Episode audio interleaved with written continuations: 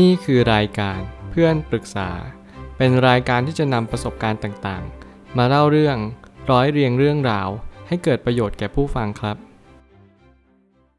สวัสดีครับผมแอดมินเพจเพื่อนปรึกษาครับ วันนี้ผมอยากจะมาชวนคุยเรื่อง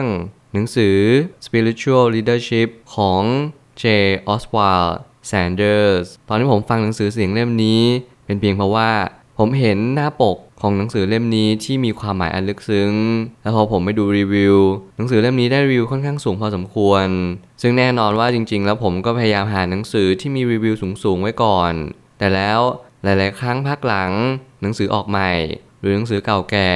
มันก็มีหลายเล่มที่ผมพยายามเก็บตกมากขึ้นเรื่อยๆ เพราะจริง ๆ แล้วหนังสือที่ดี มันก็คือหนังสือที่สามารถที่จะกันกองมาให้เราได้รับรู้ถึงทุกๆ เรื่องราวในชีวิต มันไม่ได้มีกำหนดแค่นิยามว่า หนังสือนี้ดีเพราะว่ารีวิวอย่างเดียว แต่หนังสือเล่มหนึ่งมันดีเพราะว่าเรากันกองมันได้มากที่สุด และเราสามารถนำมาปรับใช้กับชีวิตเราได้มากที่สุดตามมา ผมกล้าพูดว่าหนังสือเล่มนี้สามารถเปลี่ยนชีวิตคนคนหนึ่งได้ เพราะว่าคนเขียนนั้น เขาเป็นนักบุญที่แสวงหาคำตอบของชีวิต ในเรื่องของการเป็นผู้นำทางจิตวิญญาณ ผู้นำจิตวิญญาณนั้นเป็นสิ่งที่ผมพูดเป็นประจำเพราะผมเชื่อเสมอว่าคนที่จะเป็นอะไรก็ตามแต่วงเล็บด้วยคำว่าทางจิตวิญญาณเนี่ย ทุกอย่างล้วนมีความสำคัญอย่างยิ่งต่อมวลมนุษยชาติ การที่เราจะมีความสุขในชีวิต การที่เราจะมีความสามารถ รวมถึงการที่เราจะยืนหยัดต่อสู้กับปัญหาอุปสรรคต่างๆ นานา เราก็ต้องมีจิตวิญญาณของการเป็นผู้นำรวมไปถึงจิตวิญญาณของการอดทน อย่างแรงกล้า สิ่งต่างๆเหล่านี้มันหลอมรวมให้ชีวิตของเราดีขึ้นได้ ถ้าเราเรียนรู้จักเก็บคุณสมบัติต่างๆ ในชีวิตมากขึ้นเรื่อยๆ ผมไม่ตั้งคำถามขึ้นมาว่า หากเราต้องการจะเป็นผู้นำทางด้านจิตวิญญาณ เราจะต้องรู้จักตัวเองอย่างละเอียดถี่ถ้วน จริง ๆ แล้วการที่เราจะเป็นผู้นำทางจิตวิญญาณได้เนี่ย ผมยังเชื่อเสมอว่ามันคือคนที่เราต้องรู้จักตัวเองอย่างละเอียดถี่ถ้วน ก่อนเป็นดับแรก ต่อมาเราจะต้องพยายามรังสรรค์การรู้จักตัวเองเนี่ยไปในทิศทางที่ถูกต้อง เมื่อจุดเริ่มต้นคือการรู้จักตัวเองนั่นหมายความว่า เราจะเรียนรู้จักชีวิตมากยิ่งขึ้น เราจะสามารถตระหนักรู้ว่าชีวิตนี้มีหลายแง่มุมมาก มีทั้งคนเข้าใจในสิ่งที่เราพูด แล้วก็มีคนที่ไม่เข้าใจสิ่งที่เราพูด ถึงแม้เราจะเป็นผู้นำทางจิตวิญญาณ แต่เราก็ไม่สามารถที่จะนำพาสิ่งใดได้เลย เว้นเสียจากเราจะเป็นคนที่ยืนหยัดและต่อสู้ท่ามกลางอุปสรรคต่างๆนานาเท่านั้นเอง นี่ความเป็นจริงของการเป็นผู้นำทางจิตวิญญาณ นั่นก็คือคุณต้องรับแรงกระแทกจากสิ่งต่างๆ มากมายก่ายกองไม่ว่าจะเป็นผู้คนสังคม รวมถึงกิเลสภายในตัวเอง พลังภายในที่คุณอัดอั้นและไม่สามารถปลดปล่อยได้ที่ไหนเลย เพียงแต่คุณต้องบำบัดด้วยสติเท่านั้นเอง นี่ความยากอย่างยิ่ง นี่คือความที่เราไม่เคยเป็นในอดีต หลายคนไม่คุ้นชินกับการทำแบบนี้ หลายคนจึงไม่สามารถเป็นฐานะนี้ได้เลย การที่คุณฝึกจิตฝึกใจมา มันก็ย่อมส่งผลให้ชีวิตของคุณ มีวิถีชีวิตที่แตกต่างจากคนอื่น แล้วนี่แหละก็คือความแตกต่างอย่างยิ่ง ในการเป็นผู้นำทางจิตวิญญาณ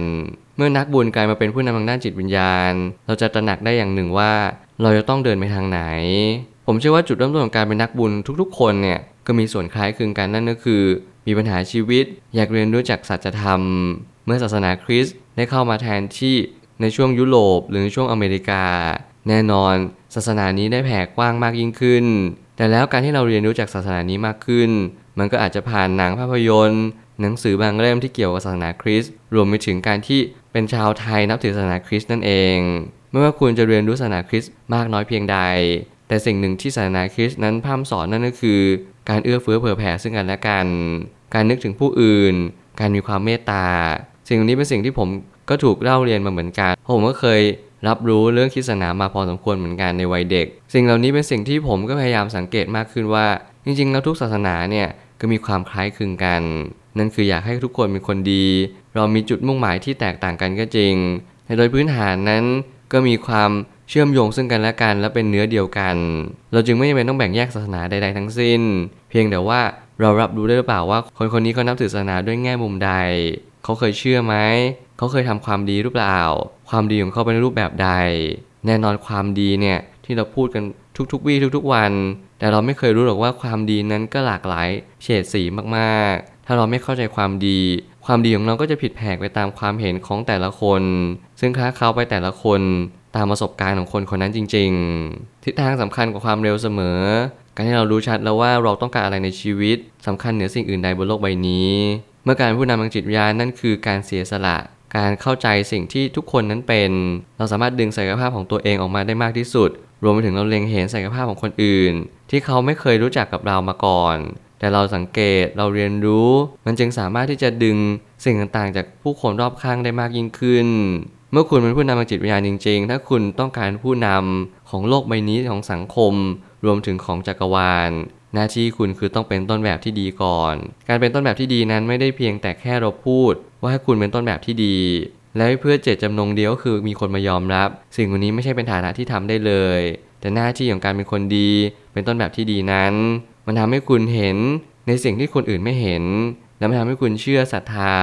บางสิ่งบางอย่างที่บางครั้งเนี่ยคนอื่นเขาหมดสิ้นศรัทธากันไปหมดแล้ว เพียงแต่คุณยังมีศรัทธาหลงเหลืออยู่ในก้นเบื้องจิตใจของคุณเอง นี่อาจจะเป็นจุดเริ่มต้นในการเป็นผู้นำทางจิตวิญญาณอย่างแท้จริงก็ได้ สิ่งต่างๆที่มันเข้ามาทดสอบเรา และสิ่งต่างๆที่มันกำลังขัดเกลาเราให้เราเป็นอีกคนคนหนึ่งที่ดียิ่งขึ้น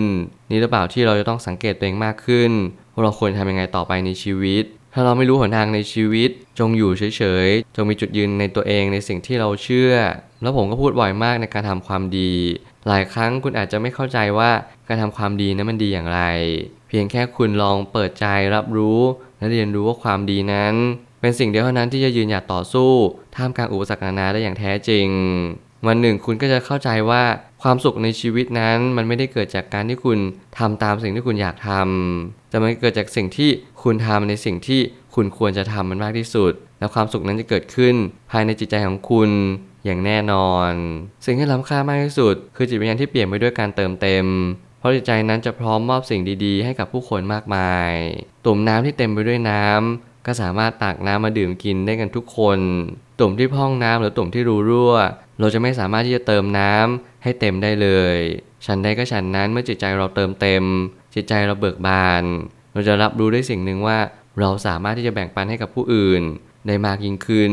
ใครที่ต้องการกำลังใจ หรือว่าใครที่ต้องการสิ่งดีๆ เราก็สามารถมอบให้เขาได้ ทุกคนมีจุดมุ่งหมายเดียวกันก็คือความสุข ทุกคนมีเป้าหมายชีวิตสูงสุดก็คือ อยากมีการยอมรับ อยากให้มีผู้คนยอมรับเรา แต่แล้วทำไมแต่ละคนนั้นไม่เหมือนกันทำไมแต่ละคนนั้นมีเงินไม่เท่ากัน มีความสุขไม่เท่ากัน รวมไปถึงมีการรักเองอย่างลดหลั่นกันไป เพราะเขาไม่เคยเติมน้ำในตุ่มของจิตใจนั่นเอง เมื่อไหร่ก็ตามที่เราไม่เคยเติมน้ำในตุ่มเลย เมื่อนนั้นเราก็จะไม่พบความสุขที่แท้จริงในจิตใจของเรา ความสุขนั้นมันไม่ได้อยู่รอบตัวของเราเพียงอย่างเดียว แต่มันอาจจะอยู่ภายในใจของเราด้วย บางครั้งเราตามหาความสุขกันให้ควักแต่เราลืมอย่างสนิทใจเลยว่า ความสุขนั้นเป็นสิ่งที่ไม่ต้องตามหา หากแต่เพียงเราแค่สดับดับฟังเงี่ยหูฟัง รับรู้ว่าการที่เราจะมอบความสุขให้กับผู้อื่นได้ เราก็ต้องมีความสุขด้วยตัวของเราเองก่อน จงเป็นคนที่ผลิตความสุข แล้วหนึ่งคุณก็จะสามารถแบ่งปันความสุขนี้กับผู้คนได้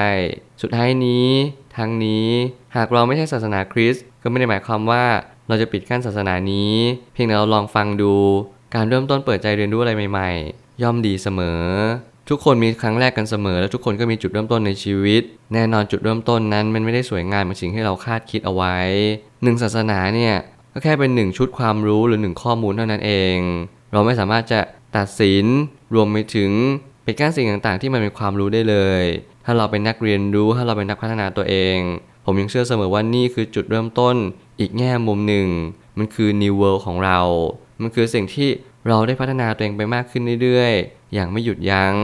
รวมไปถึงเราก็จะได้เล็งเห็นว่าคนในศาสนาคริสต์เขาคิดกันยังไง เขาสอนกันยังไง เขามีแง่มุมที่ปรับใช้กับชีวิตของเราได้หรือเปล่า โดยเราไม่ต้องเอากรอบหรือเอาภาพในสิ่งที่เราเชื่อในศาสนาหนึ่งมาสอดรับกับอีกศาสนาหนึ่งเพียงแต่แค่เรามองดูและตั้งใจฟังอย่างละเอียดถี่ถ้วน ว่าสิ่งนี้เราได้อะไรกลับมาใช้ได้หรือเปล่า นี่คือสาระสำคัญของชีวิต นี่คือการไม่แบ่งแยก และการไม่อคติ มองสิ่งที่มันเป็น ดีคือดีไม่ดีคือไม่ดี ใช้ได้คือใช้ได้ใช้ไม่ได้ก็คือใช้ไม่ได้ ไม่มีอะไรมากกว่านั้น นอกจากข้อมูลที่เราได้รับรู้ และนำมากันกรองอย่างแท้จริง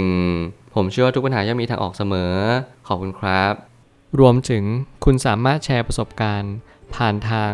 Facebook Twitter และ YouTube และอย่าลืมติด Hashtag เพื่อนปรึกษาหรือ f r ร e n d t a l k ด้วยนะครับ